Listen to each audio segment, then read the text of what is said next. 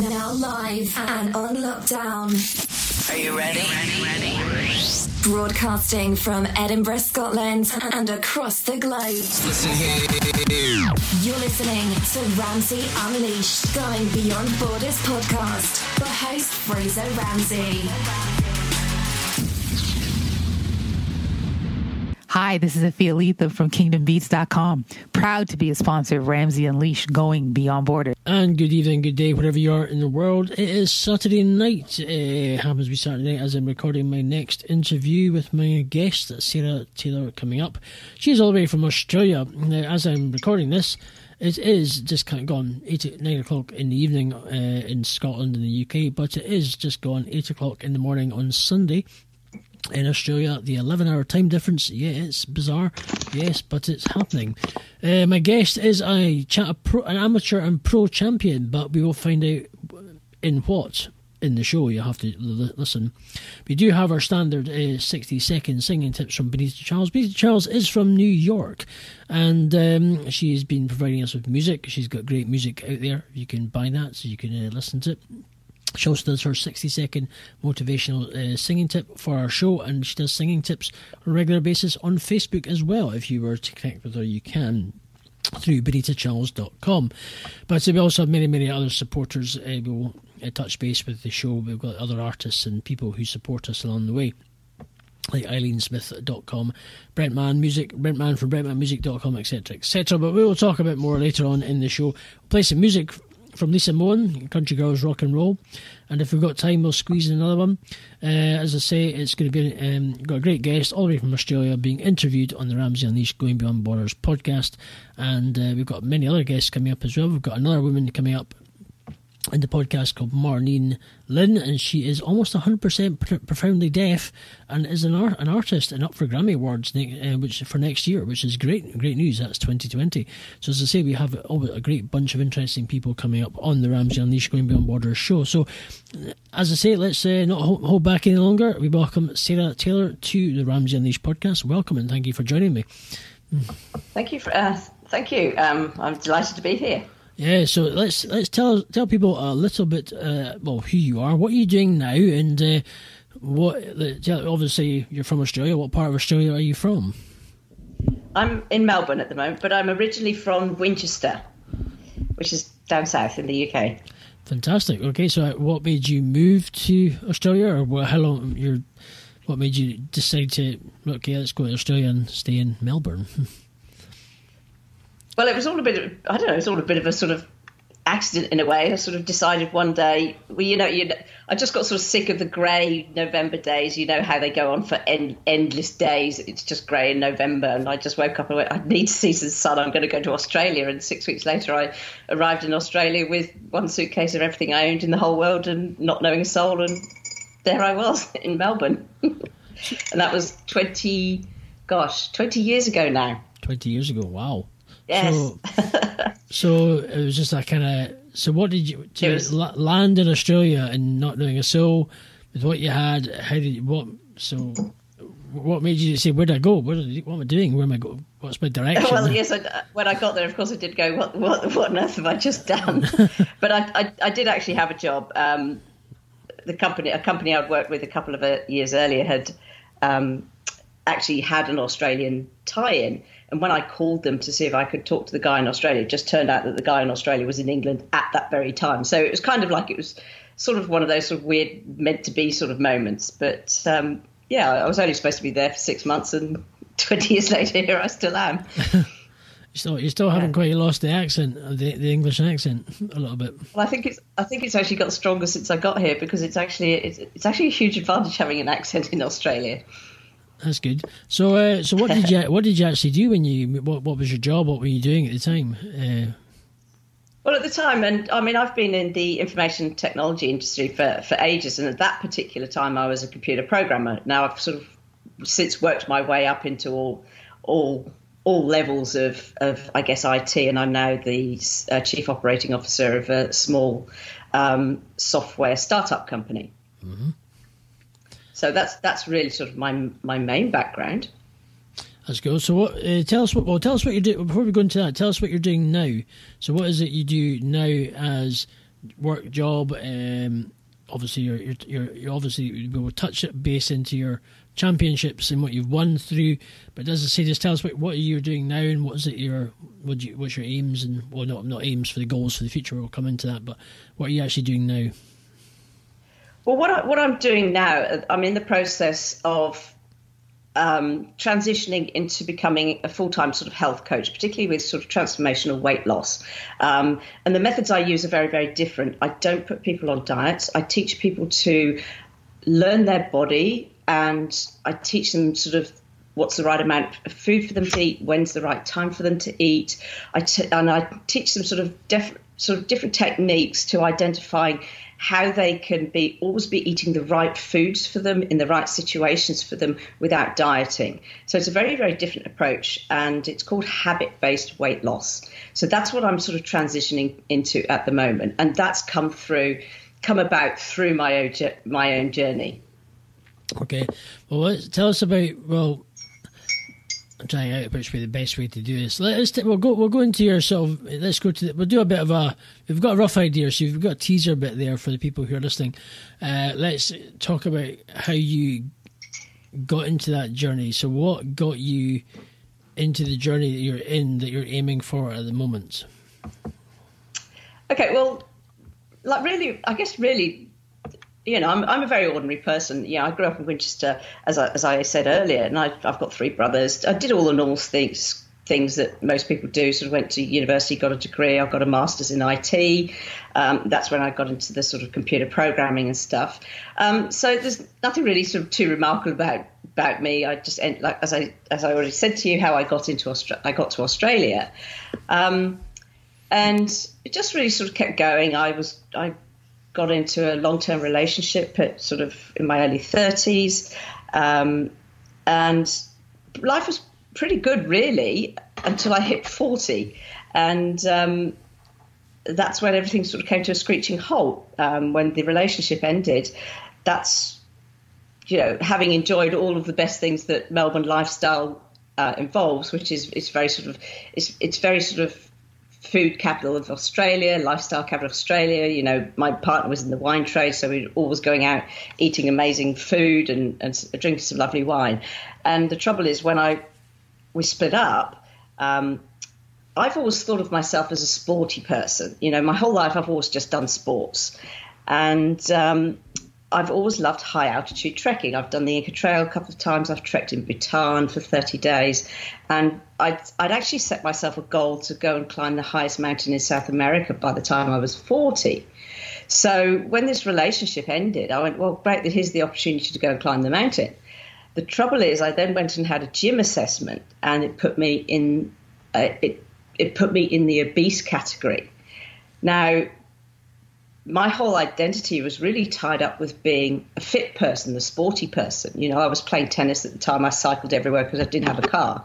Um, so being told I was obese and you know, forty obese to me, it was just it was just um, crushing. It was a real, you know, it just it just crushed my self confidence, um, and you know, I, I just I just felt really lost and directionless. Sorry, excuse me. I felt really lost and directionless and really didn't know who I was. You know, here I was out of a 10 year relationship and I just wasn't the person that I thought I was. And my life wasn't where I thought my life would be when I was 40, you know. And it really struck me very hard. Um, so I really, I needed something to, I guess, pull myself out of this this hole and, and rediscover who I was. So instead of climbing the highest mountain in South America, I set my sights on Mount Kilimanjaro, which is the highest mountain in Africa. Okay. um, and then I really hit the gym hard. Um, I was training sort of every day. You know, I actually, I actually really beat myself up over it. You know, I really gave myself a hard time. I was training sort of three hours a day for this mountain climb, and I didn't go on a diet though. This is the key. I didn't go on a diet because I do love my food, and I just started paying attention to my body. So I, I started um, paying attention to what foods made me feel light or what mood, foods made me feel heavy or what foods made me feel tired or sleepy or energized. And the ones that made me feel light and energized, I sort of just ate more of those. And the ones that made me feel sort of tired or sleepy or a bit bloated, I just ate less of those. You know, I didn't cut out alcohol, although I did cut it down. And gradually, you know, not much happened really for about six to eight weeks. And then all of a sudden, just three kilos seemed to disappear. Um, it was like my body just got it. And, you know, that's when I sort of woke up and went, ha, I'm, I'm, I think I'm onto something here. So, and, and from then on, it just kept going. And by the time I climbed Mount Kilimanjaro, I'd lost 25 kilos. Wow. Which was quite staggering. So, so how so, heavy were you when you were considered obese?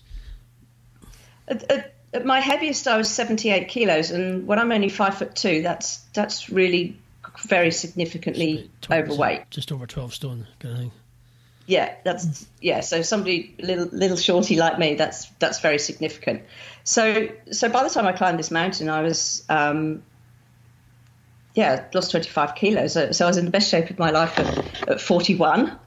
Um, but then life had other ideas again, and within four months of climbing that mountain, I was diagnosed with depression. You see, because I'd focused so intently on my my fitness really i neglected all other aspects of my life and it just fell apart there was a very weird eight week period when just just things literally just fell apart and when i when i got to the doctors about a lump under my armpit i just i just cried i just burst into tears i couldn't handle it anymore and that's when i was diagnosed with depression um, so that that was a really dark moment but what i'd realized when I started doing the training for the, for the mountain climb was that really, if I didn't have my health, I had nothing.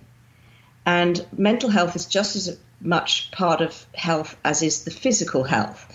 And again, I resolved that if if anyone was going to fix it, would it would be me. And one thing I decided to do this time around is I knew I needed help with my fitness and staying in the gym. I'd worked so hard to get this fitness back, I couldn't bear the thought of losing it again. So I hired a personal trainer. Um, and again, by focusing on the fitness, the results I was getting with this trainer, I was getting even fitter than my mountain climb. And it was, it became really incredibly motivating. So within a couple of months, I turned my whole life around and decided to reward myself with a photo shoot for my 42nd birthday for not giving up and it was at that photo shoot that the photographer asked me if I was doing a show. So I said, Well, what, what, what, are you talking about? I've got no idea what you're talking about. And she says, Are you doing the show? So I said, I've got no idea what you're talking about. What's the show? So she explained to me it was a bodybuilding show.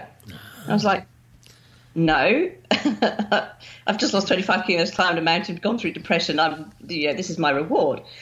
Anyway, I went along to the show and I freaked out at all of these enormous chocolate covered coloured women with sparkly stripper heels and sparkly bikinis and you know fake hair, fake nails, fake makeup, fake tan. It was just it was just the bizarrest um, experience of my whole life.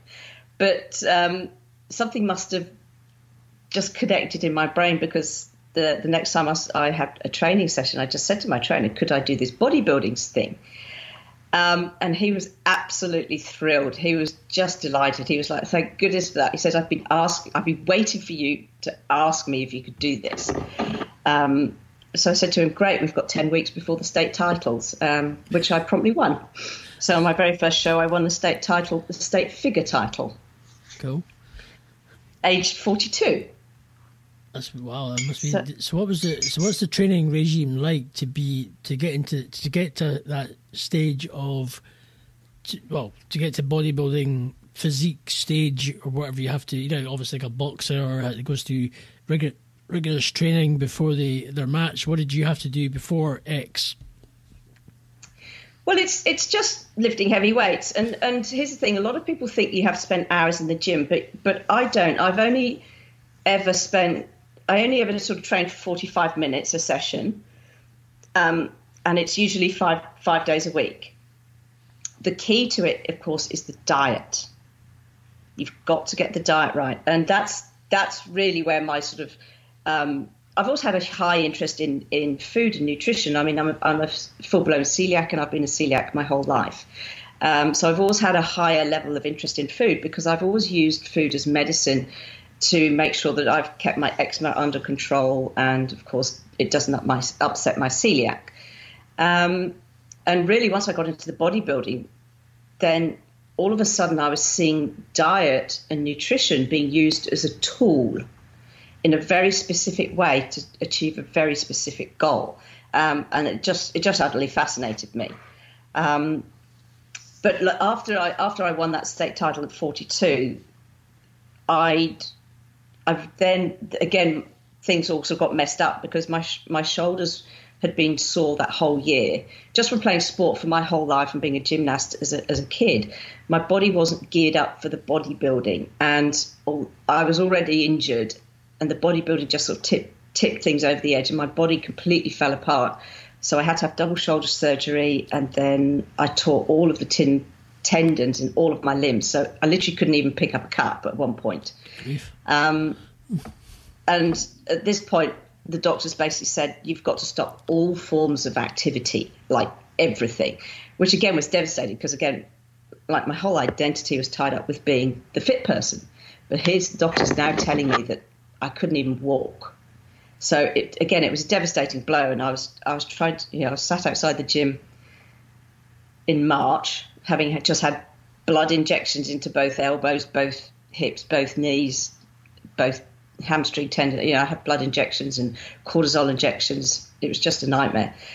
But my trainer said to me, I said to my trainer rather that I had to stop everything, and that's when he he really was very very instrumental in what what came afterwards because he said to me he said look Sarah you've got the size you've got the symmetry and the proportions you've got the legs you sure as hell have got the mental toughness. If we can get your troublesome body right, I will make you world champion. Now, this guy's 28. Wow. And I'm this broken down 43 year old. And this guy is saying he can make me the world champion in pretty much the toughest sport in the world. Now, now to me, that was just absolutely staggering. Nobody in their right mind would do that. I, you know, I literally thought the guy was insane. It's like he, he nuts? you're telling this broken down 43 year old you're going to make them world champion. Um, so I went, well, okay, let's do it. and so then we had a year of rehab, came back at 44 and won state and national titles. And then at age 45, I went, I did a massive sh- season of nine shows in nine weeks in three, three different Australia states and three different countries went to the US and Canada, and in the space of three weeks, I won 11 amateur world titles wow. at age 45. That is impressive. which is which is quite staggering. And uh, and then by the time uh, by 48, I'd won another five professional world titles as well. That, that is well. We'll go into more of them in a second. Uh, what we'll do is we'll, we'll get take a wee break. We'll play some music uh, just to, for the in the show. We'll come back and uh, we'd like to discuss a bit more regarding your the, the lump that you found underneath. Obviously, that's a serious issue for many people if you find a lump, especially for women uh, under the arm. So we're talking a bit about that and how it affected Sarah, uh, a bit more detail, and then we'll also get a bit more of a background, even though we've touched on what she's doing now, but we'll kind of touch a bit more on her past of growing up lifestyle uh, in Winchester, and we'll uh, go from there. But we'll come back with uh, some music from uh, Sarah. Uh, sorry, not Sarah Moore. Lisa Moore is my guest. Lisa Moore, um, country girls rock and roll. Lisa Moore is a Canadian country singer, songwriter, artist. She is being doing absolutely fantastic, winning awards uh, near where she lives, and uh, in Canada. So it's, it's, it's Sask, oh, I can't pronounce it. It's, it's Saskatoon, but it's, it's uh, Saskatchewan. I can't pronounce it very well. But anyway, always, i always keep me, me, messing it up. But she is doing extremely well, and also uh, Aaron Rigdon, who is a big fan, we support him as well. He's a country singer and playing his music and stuff. So we're going to have Country Girls Rock and Roll. We'll be back after this.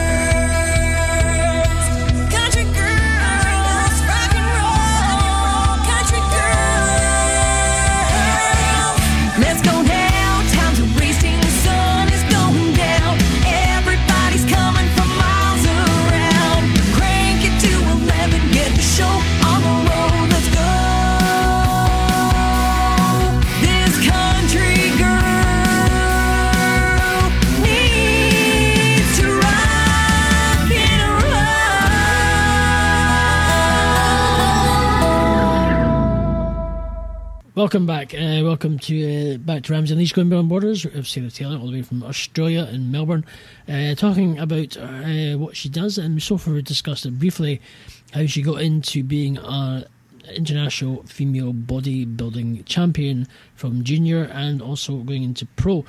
And she has mentioned this. She's originally from Winchester in the UK, and suddenly at the age of 28, it basically jumped on a plane, settled, got off in Australia, and thinking, right, what am I doing?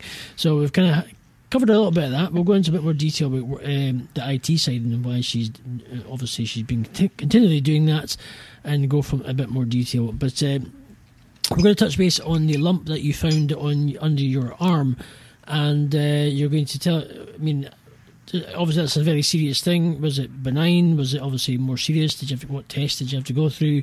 And the thought of thinking, oh my goodness, is this actually worse than it is? Yeah, look, um, that that's that was a very difficult part, and like I say, that was that was what triggered me going to the doctor and eventually getting diagnosed with depression. It was really was a straw that broke the camel's back, and I guess because I was in such good physical shape, you know, I'd been, like I say, I'd been working with this trainer, and I'd I'd got into even better shape than I had done for my mountain climb, and you know, every every woman should be checking their breasts sort of at least once a week. And I was just doing a, a, sort of regular check, and all of a sudden there was this lump under my armpit that I just hadn't hadn't found before. Um, I don't know if I just sort of moved to a different different place than than I usually did, but all of a sudden I was like, well, what on earth was this? And of course, you know, and I just I literally just froze, and I just went cold from top to toe because, of course, the first thing that goes through your head is, oh my God, what if this is cancer? It literally is the very first thing that goes through your head. And I was just cold. And, you know, I just stood there for about five minutes feeling this, this lump. Um, and it was probably about the size of the top of my thumb. You know, and I was just sort of feeling around it, and it was this hard lump, and I was like, "Oh my god!" And I, I just didn't, I just didn't know what to do because it was a weekend and I just didn't know what to do. So I was sat there sort of kind of in shock, really, um, until Monday when I, I just called up my doctor and said, Look, I've got this lump under my armpit. What do I do? So they called me straight in and I had some straight away, they straight away sent me to get some, some x rays done. And fortunately, thank goodness, it came back as benign. Um, but I actually did about two years later, I, I, did find another lump in my breast as well. And again, it was same thing. You just go absolutely cold with fear. And again, my doctors were very, very good. They got me straight into some imaging. They did a biopsy this time. In this case, because it was closer to the center of my breast the second time round, they actually did do a biopsy. And again, fortunately, it came back as benign. But it's terrifying. I have, uh, you know, there's no other way of explaining it. It's terrifying. Um, you just, you just go numb in, with shock, and you, you, just don't know what to do. Um, but fortunately, I think, I mean, it's probably the same in, in, over in the UK, but certainly in over here in Australia, they're very, very quick to get onto it. They just send you for, for scans and biopsies if they think they you need it. Um, no questions asked. They just they just get it done, and I'm very I guess I'm very grateful for that because you know that once you're into the process, you're just going to get looked after, and they'll follow the process until they get a result. So, so once once I got to the doctor, and they they literally just took over, which is fantastic because you need that. You you you you your kind of brain gets a bit scrambled. And you can't function at your normal levels. So having somebody just take over and tell you what to do and tell you where to be when you need to be there, you absolutely need that. So um, I found the whole process to be very, um, very efficient, and I'm very grateful for the doctors that, and I'm very grateful that it came out as benign because it, it is it's terrifying. So, what was? Uh, I mean, how long did you was your depression? Was it quite a severe depression you went through, or was it kind of generally? Was it quite light? Look, it was quite a. It was, I guess, it wasn't clinical depression. So, I guess related to some people, you you probably describe it as quite mild, but yeah. Look, again, I literally, I literally couldn't function. Um, you know, I was just sort of just on this complete autopilot and you just have this noise going around your head constantly that you just cannot turn up. And I'm, again, I'm very, very grateful to, I've got a particularly good friend of mine who literally rang me up every day for two weeks just to make sure I was still here. Um, and I'm, I'm forever in that person's debt. And actually, I did have, have a chance to repay that my my friend because they went through depression later as well, and I did exactly the same thing for them. Um, and I, you know, I the hardest thing to do when you're in depression is to reach out for help, and that's the one thing you do need. But it's the hardest thing in the world to do because you just you don't want to feel like you're a burden to people, mm-hmm. and you just don't. You just feel worthless, and you just don't feel it's incredibly hard to explain again, but like I say, you just feel worthless and you don't want to burden people with your problems. So reaching out to ask for help is, is incredibly difficult when you're going through depression, um, but it's the one thing that you really do need to do.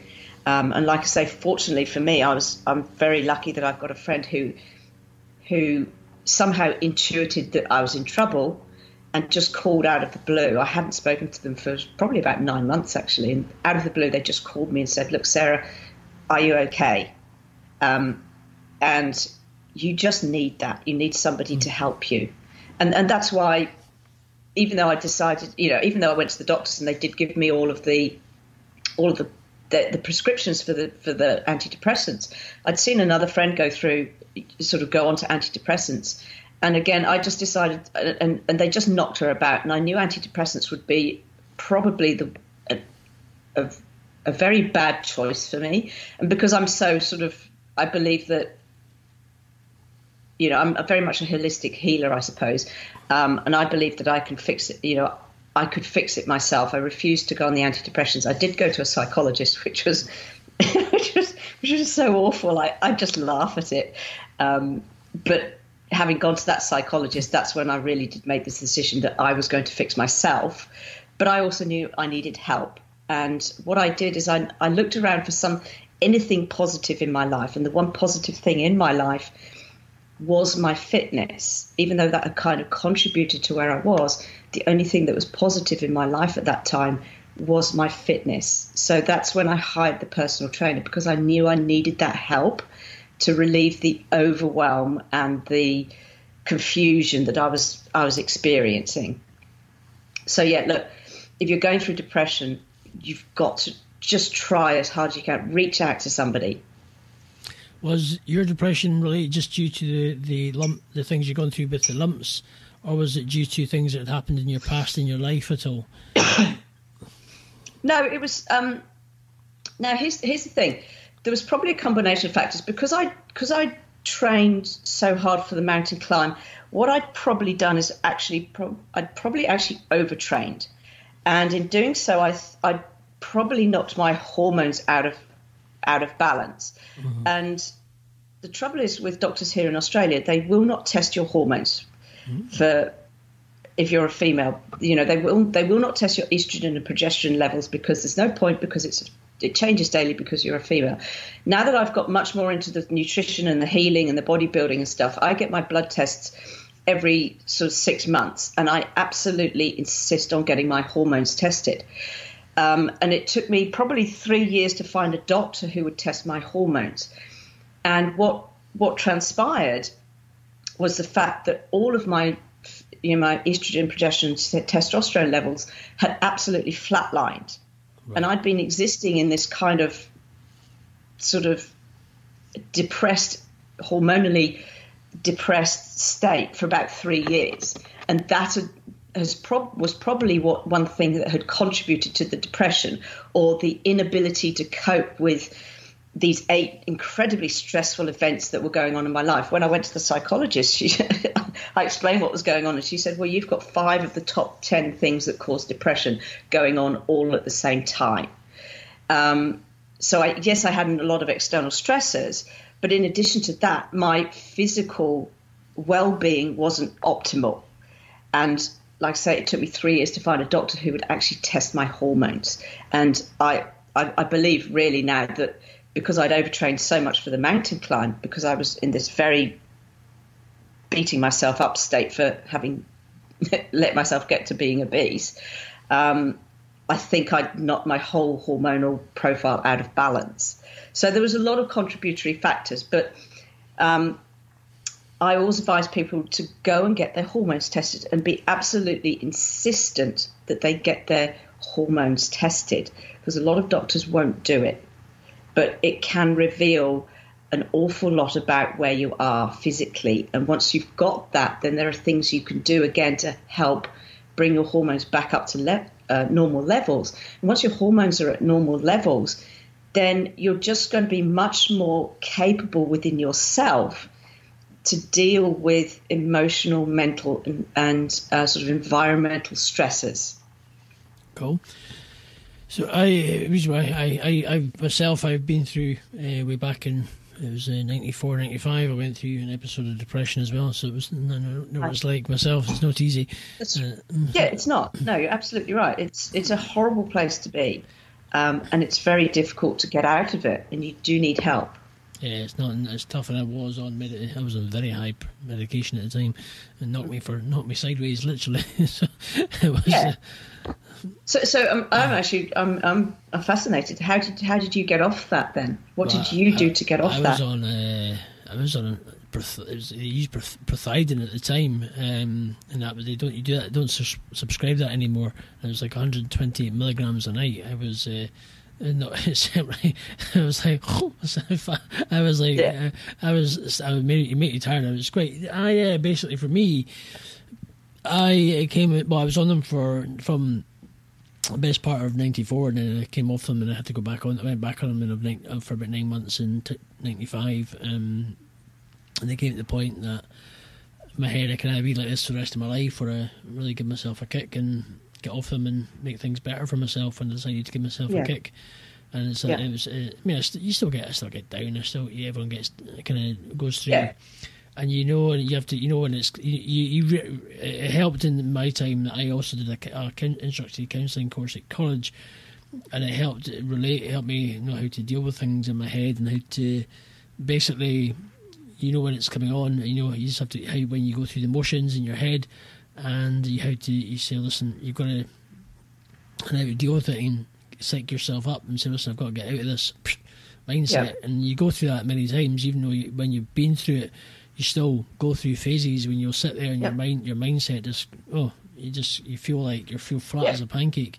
But eventually you just have to psych yourself up literally and get your talk yourself out of it inside yourself to move forward yeah, and look, that's what I realised. I, you know, I've, I've, I'm trained in NLP. I'm an NLP trainer, um, so I did actually have the mental sk- uh, you know, tools, I suppose, to help myself. Um, but even even still, I was still getting overwhelmed. But that that was why I decided I was going to heal myself naturally. You know, I realised that um, I basically took ownership of my situation, and it sounds like you did the same thing. You went, look, I'm here because of the choices I've been making, and therefore, if I want a different outcome, I've got to make different choices.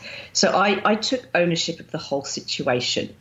Um, and yes, like like you you you did the counselling, which definitely helped you and gave you the, the, some tools to help you through it. I had my NLP tools to help me through too. But like you say, it's it's an ongoing practice. You know, you you still get down phases. I still get down phases. I think once you've been through depression, you you're always going to have that element with you. Um, but it's a question of if finding the tools to help you deal with it um, so that you can bounce back. And and that's that's been something that I've found very useful. It is, it is very yes, can be difficult. I've got somebody else coming up in, in, a, in the future, a woman called Claire Chapman, who's in a similar situation, how she turned her life around with through depression and stuff. So she, uh, I was, she's been I'll have to get her, her, She's been going to the gym and totally turned her life around with everything what she's doing. But, uh, but yeah, but anyway, well, what we'll do is we'll take another brief break. Uh, we're going to obviously give thanks to a lot of our supporters who support the show, Ramsey Unleashed, Going Beyond Borders. On, so uh, we I was going to say on my former platform that I used to be the show on, but we, there'll be a new one coming soon um, with a bit of uh, uh, progression, but I won't say much. I'll keep it quiet at the moment as progress, the plans behind the scenes are developing. So, um, But anyway, uh, we uh, IleneSmith.com, who uh, tests every live stream possible. She does basic blog tips. Uh, it's Ilene with I L E N E. Uh, you can uh, find her by typing in ilenesmith.com or go dot .com, or you can find her on YouTube, and you can watch all her platforms on YouTube if you're needing to and want to find out uh, a bit about live streaming, etc. There's also uh, uh, John Drummond who does websites uh, from Ideas Go Live. We've got Curtis Brooks Media Productions.com. Uh, so you, he does also he does a bit of media stuff, websites as well.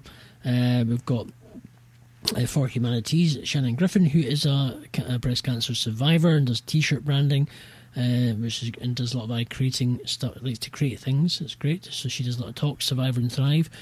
Uh, we've also also got many many other people. Geyer Cook from the Geyer Cook Report podcast. If you're interested in finding out, listening to his podcast, they're a bit like no more than ten minutes long, uh, so you can hear him talks about B two B stuff and uh, just general things that are going on um, in the business world. Uh, but there's many, many, we're grateful for who we have. Uh, Brent Mann, as I was saying, BrentMannMusic.com. It's great to have him supporting us and what we do. He's a country gospel singer, out in, he lives, he's Canadian, but he lives in Tampa, Florida. Uh, so you be great for him. And also Benita Charles, who gives us our 60 second singing tips uh, each time. So we are going to hear those 60 second singing tips and motivation. Um, as um, So we'll be back after.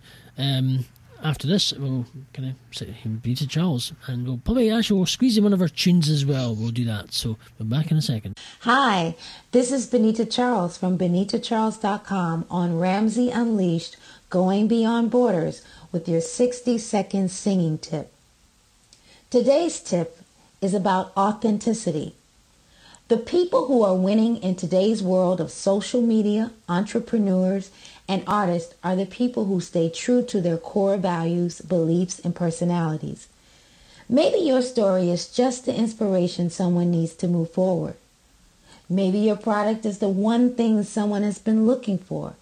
Or maybe your service is the solution to someone's problem. Be yourself and shine. Thanks for listening. Tune in next week for the next 60 second singing tip on Ramsey Unleashed Going Beyond Borders.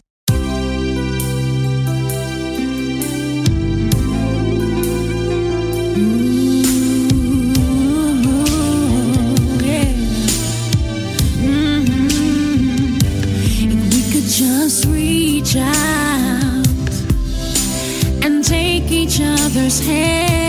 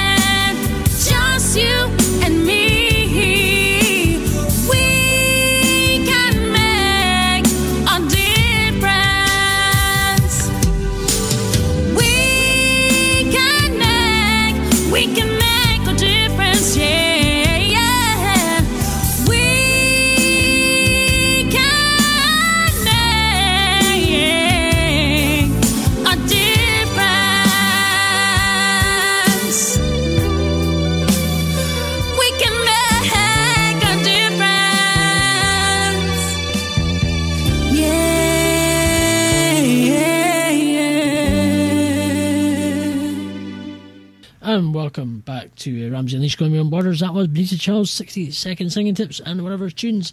So we're back with Sarah Taylor. We're going to, let's touch a little bit on your sort of growing up. You growing up in Winchester before you decided to jump on a plane with one suitcase and everything else in it and go, what am I doing? I'm completely nuts. but, so, uh, but um, tell us about life growing up in Winchester. When you you obviously you're going to be born in Winchester, were you born in a different part of England? I was I was born in Romsey, um, but we moved to Winchester when I was only, only about nine months old. So I don't I don't really um, remember obviously anything about Romsey, um, which is just down the road from Winchester. But yeah, look, I've got I've got three brothers, and um, my youngest brother is now out in Australia with me. He's married with two kids. Uh, my beautiful little, beautiful little niece and nephew, and then my older brother is in Leeds, um, and my middle brother's in London. So yeah, look, um, actually, I've, I've really, I really loved being the only girl as well. I was, I was a bit of a tomboy, bit of a tomboy, always playing football and getting into fights at school. so, given the fact that I was the smallest girl in the school, getting into fights with the boys was probably not the smartest thing to do. Probably not, no. Um, but you know, I guess I've always been a bit of a, a sort of knockabout sort of person, a bit, a bit of a tomboy. Um, I've always been, like I say, I've always been totally into sport. I was doing gymnastics and swimming at a fairly high level, sort of, you know, growing up, and then I just, yeah, just I've always just done sport, and I really, um, really love the activity. Um, so yeah, just a just a normal. I just had a really normal upbringing, um, enjoying stuff really. Cool, that's good. So uh, when did so?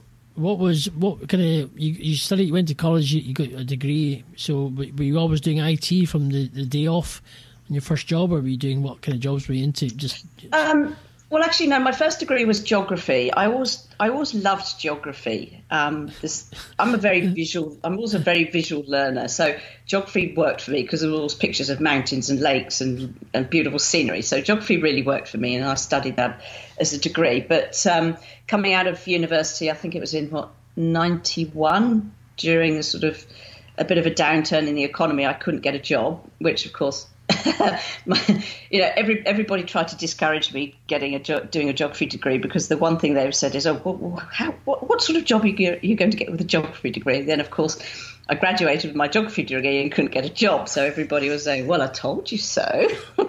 so, geography. So, um, must, a, it's studied geography. Okay.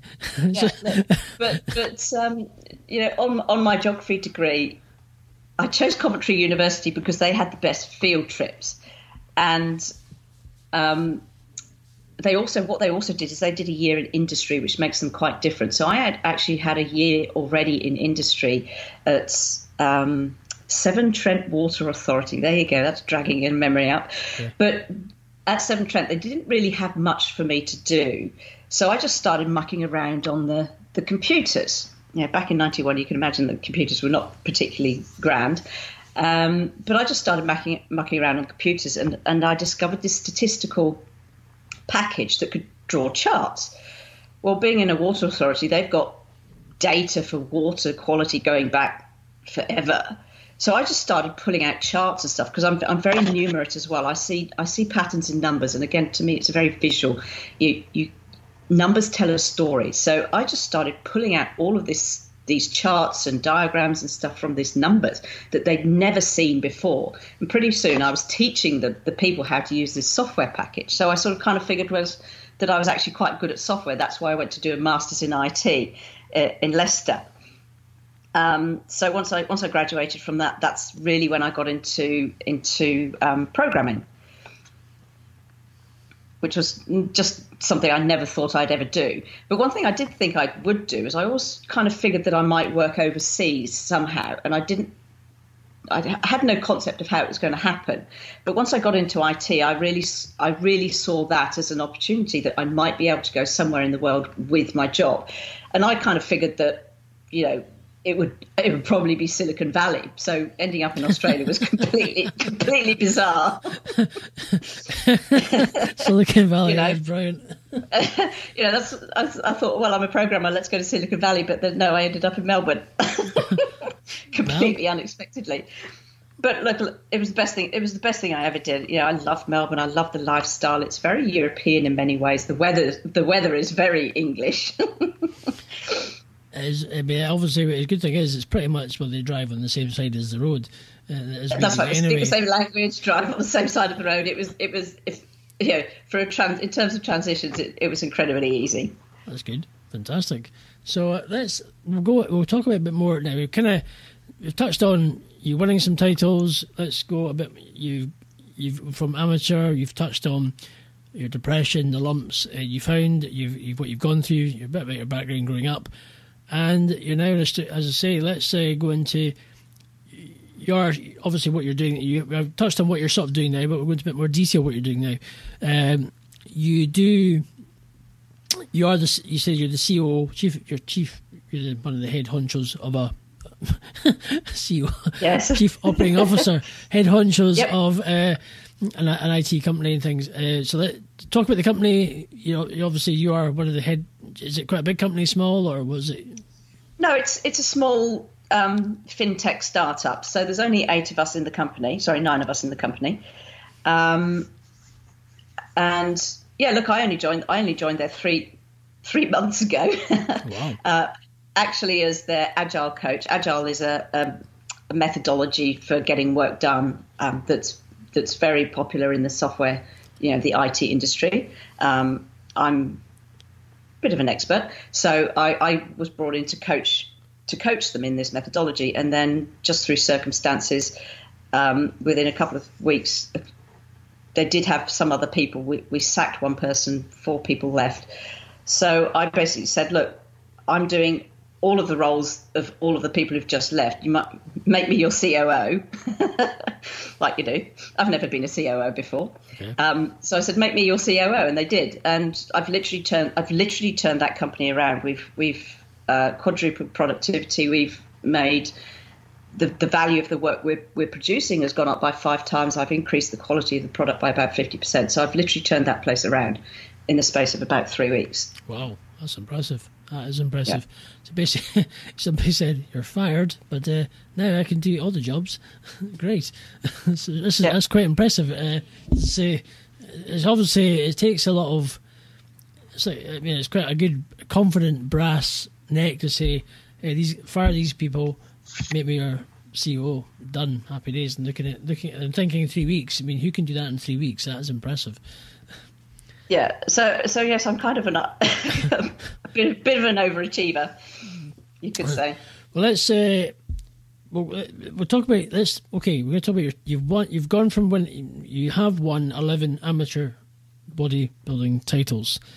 So we um before Should I explain how that works? yeah, before you go into that, we're going to. I need to shout out one of our, our main one of our sponsors who uh, I didn't mention, but our main which I should have done, which I'm going to get a slap in the wrist for, uh, who sponsors our show, which you will hear at the beginning anyway. Uh, is Kingdom, uh, kingdombeads.com. So if you are looking for some semi-precious gems, or you'd like to design your own custom beads, you can go to kingdombeads.com and you can order yourself some nice beads from by Ephi Aletham, who is our sponsor. Uh, so you're, wel- you can do that. Kingdombeads.com. You get some nice semi-precious gems, and you can design them to what you want. Really nice designs, um, which is great. So, explain the titles. Explain us uh, what, how, all the different pro titles you've won, and the transition to go to pro from amateur. Okay. All right. Maybe I'll just give you a little background on, I guess, the, the bodybuilding world. It's kind of a bit like boxing in, in the fact that there's lots of different organizations and they kind of all think they're the best and they kind of all hate each other, sort of thing. Um, but there's, there's also within that, there's, there's two streams. There's two streams of bodybuilding, one of which is called natural and one of which is not natural. Now, I'm a natural athlete, which means I get drug tested. Um, every every competition I do, I get drug tested, and some of the ones in the states, I've even been polygraphed to make sure that I'm not taking any substances. The other, yeah, no, no, it, it, it and this this this came about because people who didn't want to take drugs wanted a, um, a forum to compete, and that's where it's come about. Um, most of the most of the sort of famous bodybuilders you see are probably not on the natural side. Um, to get to the size of those guys, you, you cannot be natural. You have to be on stuff. So I'm a natural athlete, and although I've competed in all of the organisations in Australia, natural and non-natural. Although I'm 16 times world champion in the natural world, like I'm literally the best in the world um, in the natural world. In the non-natural world, the best result I've ever had is third. Wow. I'm just not big. I'm just not big enough. I'm just Right. not big enough. You know, you can't get to the size that you need to be to be com- fully competitive. You know, in the non-natural world, if you're a natural athlete. So I'll just give you that little bit of background. Wow. Um, but then, um, like I say, I've I've competed in all of the organisations, and we've we've got we've got 15 in Australia at the moment, and it's it's growing exponentially at the moment. It's becoming incredibly popular now to compete. Um, but back in 2014, when I went to the US and Canada, I competed in I did 11. It's called a lineup. So every time you get on stage, it's called a lineup. Okay. So I did 11 lineups and I won all 11, but that was at the amateur level. Okay. So that was in Los Angeles, Los Angeles, Boston, and Toronto. I won 11 out of 11 amateur world lineups against people from all around the world across three different organizations.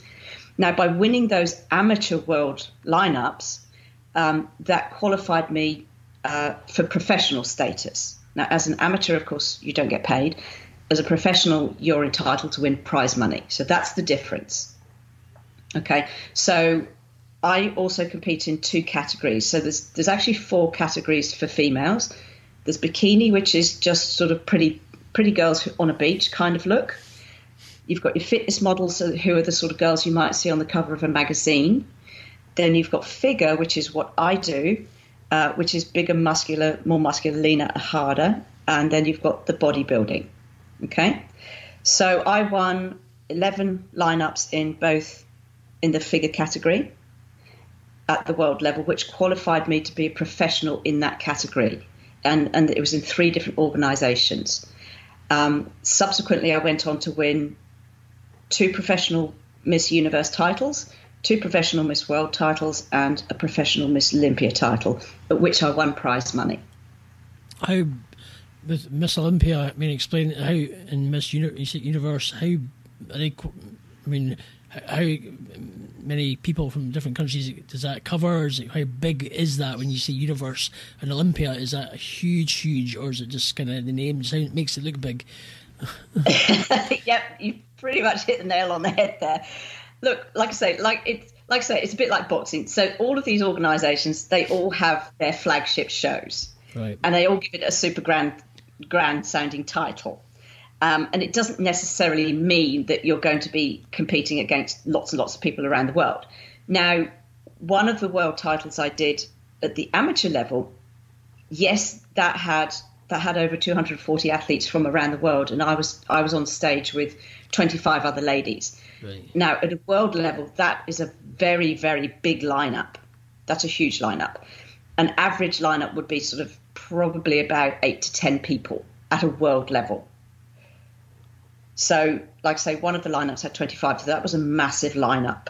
Okay. Um, and even some of the shows at like amateur levels, state and national levels, don't have 25 people in it. So, so the fact that I won this lineup with 25 ladies in it was was quite phenomenal. Um, but look, um, Olympia in the organisation that I do is their biggest show, and they generally get over 200 athletes from around the world. Now, bear in mind this is this is people who've got to have they've had to go through regional competitions, state competitions, national competitions, qualify for the team to get to the world level. So at each level, it weeds people out. So to get 200 athletes at the Olympia, that's still considered to be a big show. Right.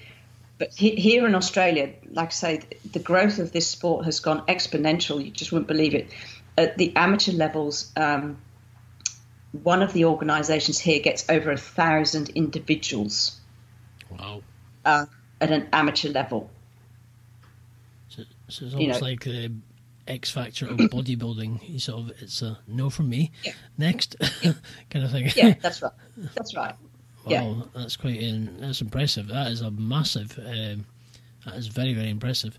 But to to win, as I say, to get to state, have you what's what's your plan now? I mean, you, you're obviously reveal your age. You have said that you are uh, in the, the pre that you're a 16 time champion at the age of 48. I mean, to be 48 and looking at the people who you're competing against, who are obviously a lot younger, or maybe there's older Yes. as well, and to win, how you heck? You must be thinking, what the heck? Uh, you must be pinching Well, yourself in a it- sense. Yeah, look, absolutely. I mean, I, I actually took last year off, but the year before, it, it, I, I did. I just had an absolute fairy tale year, and I literally was pinching myself. You know, I, I went into the final show, which was was the Olympia professional show, and I'd just come off the back of winning the two World Cups, and there was a press conference, and the American MC, and this was global streamed. The the global, you know, the MC literally said, "So you're the person to beat, aren't you, Sarah?" So he just painted this ginormous target on my back. Um, but I guess I guess that kind of helped me in a way. You know, I just felt I actually felt no pressure despite having this enormous target on my back, and yeah, I did. You know, I just beat people who were sort of twenty years my junior. Was- Which so I, I was. I was just I was just pinching myself. Um, but this this year I've I've got this year I've set myself an even bigger task. This there's this one organisation that's got four professional world titles. So there's Greece. There's a World Championships in Greece in June. Okay. There's the World World Cup in Sydney in September. There's the World, sorry, there's the Universe in Los Angeles in November, and again Olympia in Las Vegas in November. and that's a Grand Slam. Right. So I've I've set myself up, and I'm just currently in preparation for this Grand Slam. And if I do that, not only will it get me 20 titles, 20 world titles, but um, nobody else has ever done the Grand Slam. Wow. So you, So no no pressure then, really. no pressure, no pressure. This is the thing, you know. I, I always like to challenge myself. This is this is probably why I love, you know, I love high altitude trekking. I I, I like I like physical challenges. I like I say, I've always been very sporty and active. I, I do enjoy a good physical challenge. I think I, I I don't know. I may have bitten off more I can, than I can chew this year, but we'll see. 20 that's uh, very impressive so you have touched on briefly a little bit in earlier you even though you're doing your the IT side uh, but you're also you wanting to you're dabbling into a bit of nutrition uh, obviously not the dieting not technically dieting but the, styles of eating.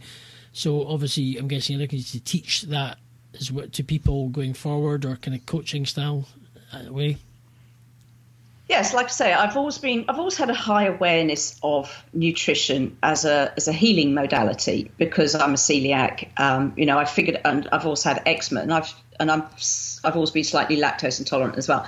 And I figured out relatively early on that I could manage my eczema. If I ate dairy, it kind of triggered my eczema, but then if I ate avocados and tuna, it kind of alleviated it but I didn't know why. And like I say, it was when I got into the bodybuilding that I really, really just became absolutely fascinated with how food can be used as a tool to do a job. And I started experimenting on myself with every style of eating methodology you can think of. I mean, I know you're doing keto yourself. So I did sort of keto, paleo, I did sort of Atkins, I did sort of 5-2, I did intermittent fasting, I did uh, anabolic diets, I did all sorts of different sorts of diets. Um, you know, high protein, low carb, high carb, low protein, full fat. I, I just did about four or five years of experimenting on myself with all of these different diets just to see what it would do to me. Then I also studied nutrition. I'm I've got a certificate in nutrition and another one in sports nutrition. I'm also a precision nutrition certified coach. Um, and through my own transformation um, as well, nutrition has become really, really, really ingrained to me. So that now, like I say, I can use it. Sorry, I've also studied Ayurveda for two years, and I've started developing healing programs. So I have a gut health, I have a gut health program, and since I hit menopause last year, I actually also developed a, um, a mastering menopause program, and I've had some spectacular results on that, where I've literally just helped people alleviate their symptoms by up to 80% just through diet and through healing nutrition. So this is this is a this is an area that I'm really really keen to move into is nutritional healing as well as sort of transformational weight loss using this habit-based methodology. And what I mean by that is about 45% of what we do every day is unconscious, unconscious habits. Now, I don't know if you know people who've sort of tried all sorts of diets before. You know, they may have got some results and then reverted to where they've gone to. The problem with diets is they don't teach you to how to maintain the results. You, you change because what you do is essentially you change what you've been doing up to this point for a while. You stop the diet and then you go back to what you're doing. So of course you get the same results as you got before. So in order to achieve sustainable, long-lasting change or transformation, you actually have to change your underlying habits. These this 45% of unconscious behaviors that are tripping you up.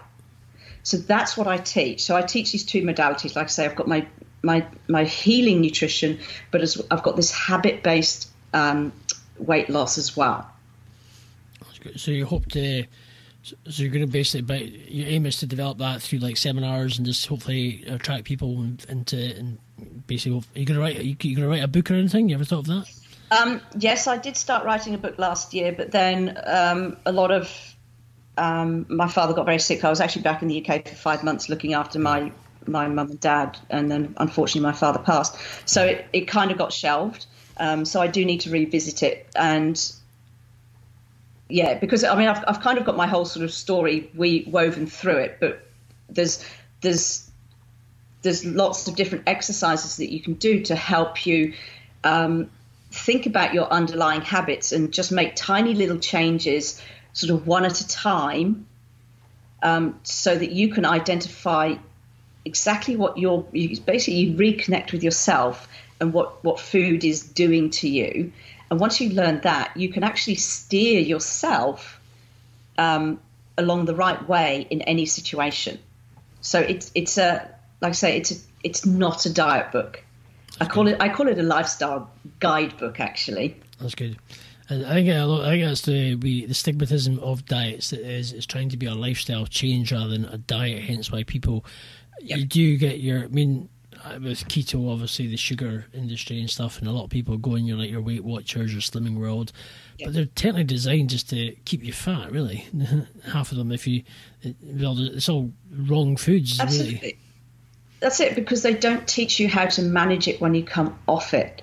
Whereas if I teach you, you know, what I like say, what I do is if if I if I can teach you to um, identify what foods make make you feel light, that's actually your body's way of telling you, I like this food. I feel light. I feel energetic. That's your body talking to you. So I basically teach you to connect to yourself and listen to what your body's telling you. Mm-hmm.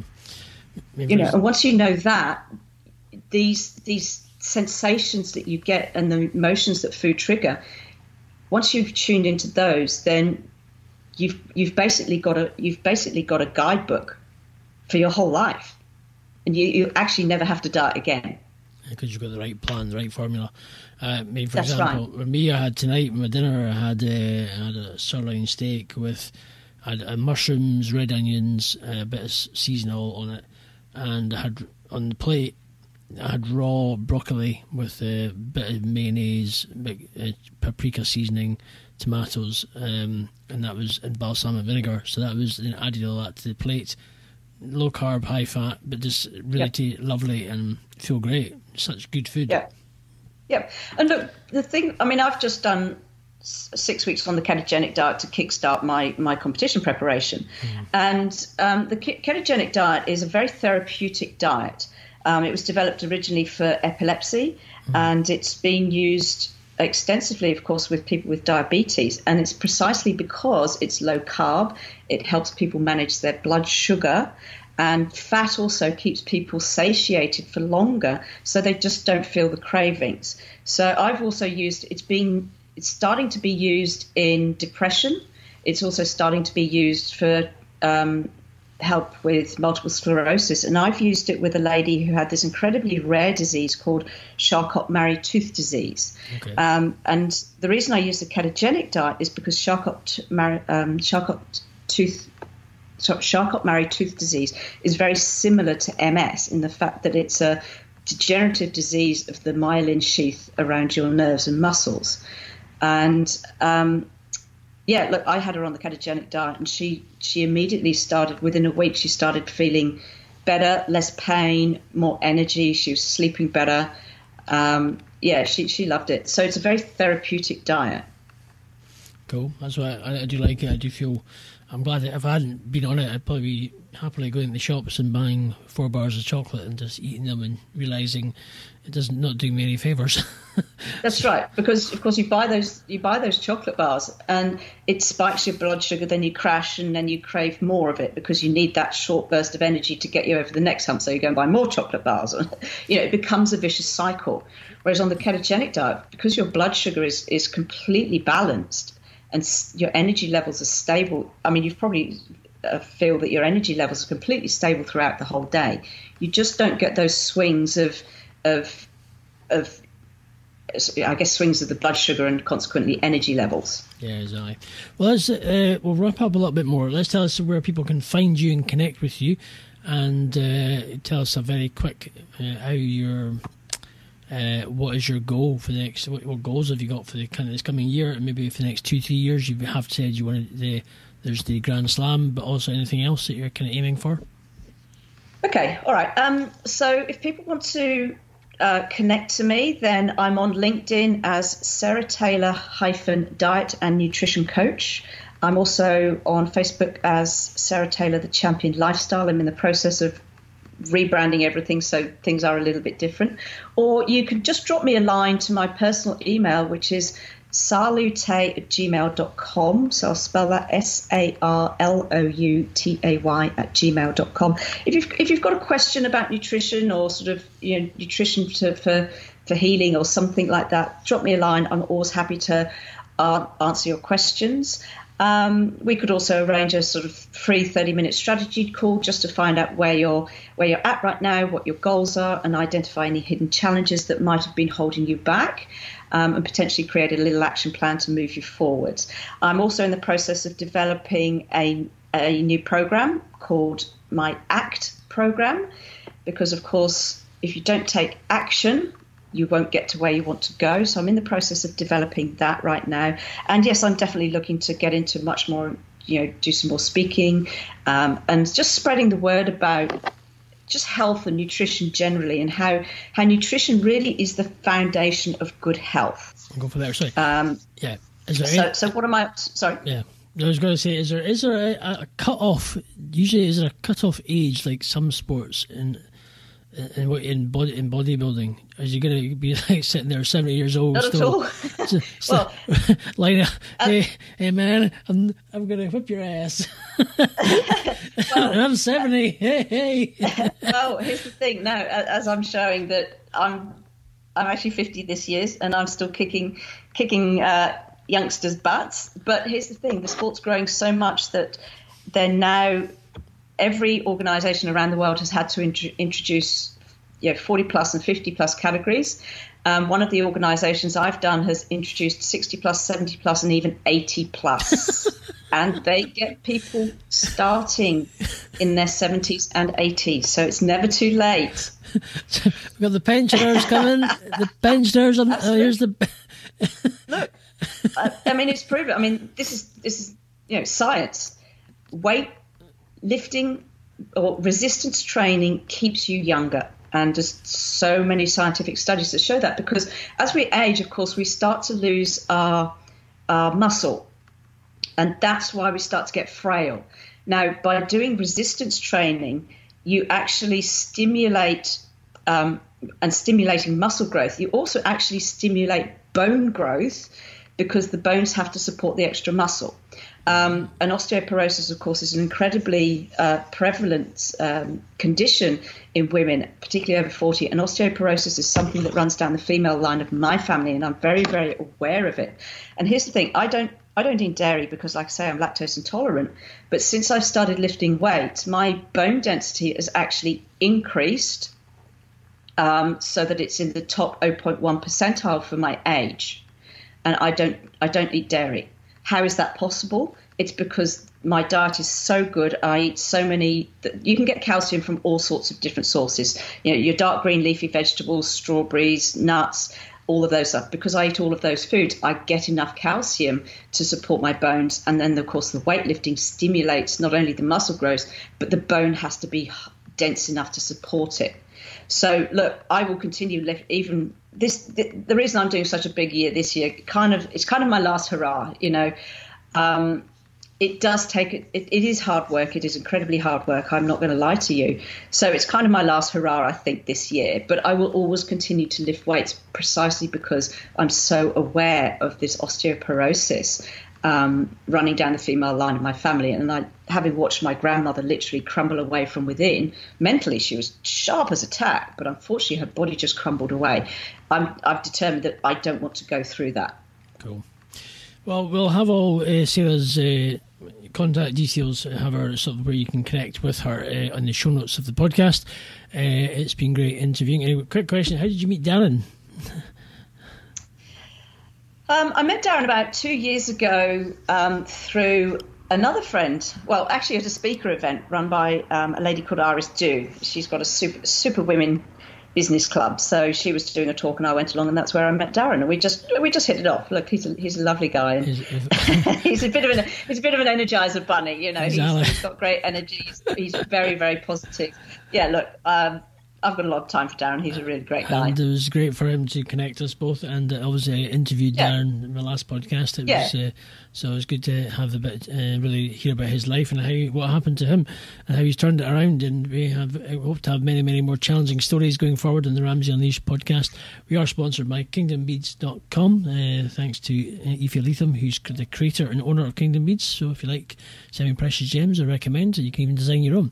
Uh, so, um, but I want to thank you for to Sarah for the time, uh, all the way from Australia. Uh, you what are you doing for the rest of your sort of day? Sun is Sunday over there. As Well, it's it's breakfast time. I'm actually catching up with my brother and my little niece and nephew for, for a very lovely breakfast. So, and it's a beautiful day. It's going to be 27 today. So that Nice. that's a really nice way to start start the day. I think. there we go. Well, uh, I want to uh, that's good. Well, I want to thank Sarah for coming on the show. We hopefully will hear um, looking. To, we'll get more. Want to connect, as I say, want to chat to her, free thirty minute coaching or chat about diets not only diets, lifestyle stuff. Feel free and connect with her. And uh, it's, yeah, as I say, it's been great fun. Don't forget the time zone is eleven hours from the UK, but if you're in a different part of the world, like in America, you may be a bit longer. So uh, just uh, take that into uh, consideration that you're best part of a day uh, ahead of you, uh, apart. So, but time zones are just weird in general. But thank you very much for coming on the show, Sarah. And um, Thank you yeah. very much, Fraser, for having me. It's, It's been it's been lovely. Okay, till next time, people, and we'll speak to you soon.